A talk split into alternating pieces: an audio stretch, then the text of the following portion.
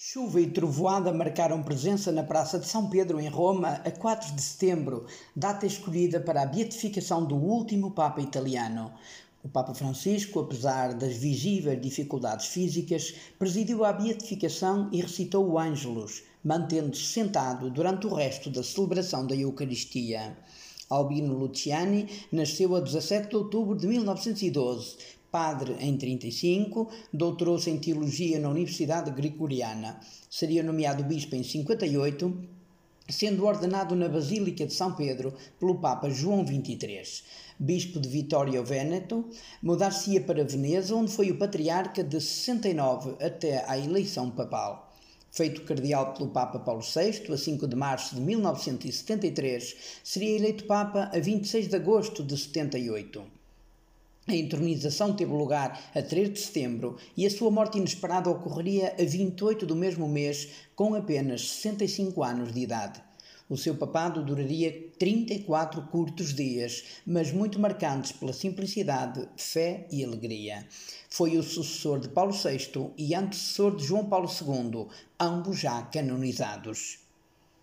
A história reconhece-o como o Papa do Sorriso, o primeiro a escolher um nome duplo, João Paulo, decisão que constitui um profundo gesto de homenagem aos seus dois predecessores.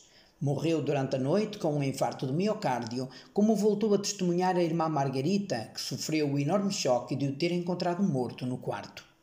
O padre João Aguiar, jornalista sempre atento ao ritmo da Igreja e do mundo, relembra uma intervenção notável do Papa, agora beatificado, de que perduram as marcas da sua humildade e os 6 queremos programáticos.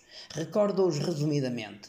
Queremos prosseguir sem paragens a herança do Concílio Vaticano II, cujas normas sábias devem continuar a cumprir-se. Queremos conservar intacta a grande disciplina da Igreja na vida dos sacerdotes e dos fiéis, tal como a celebrada riqueza da sua história o assegurou através dos séculos. Queremos recordar a toda a Igreja que o seu primeiro dever continua a ser a evangelização.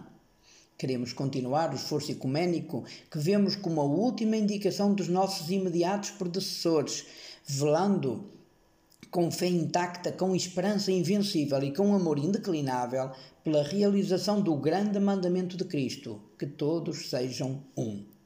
Queremos prosseguir com paciência e firmeza naquele diálogo sereno e construtivo que o nunca suficientemente chorado Paulo VI pôs como fundamento e programa da sua ação pastoral, expondo as linhas mestras na sua excelente encíclica Ecclesiam Suam, que os homens reconheçam e se reconheçam mutuamente enquanto homens, e quando se trata daqueles que não partilham a nossa fé, que estejamos sempre dispostos a dar-lhes o testemunho da fé que está em nós e da missão que nos confiou Cristo. Queremos, enfim, favorecer todas as iniciativas louváveis e valiosas que possam defender e incrementar a paz no mundo conturbado. Nas filas para os controles de segurança à entrada da Praça de São Pedro, ofereciam o jornal L'Osservatore Romano.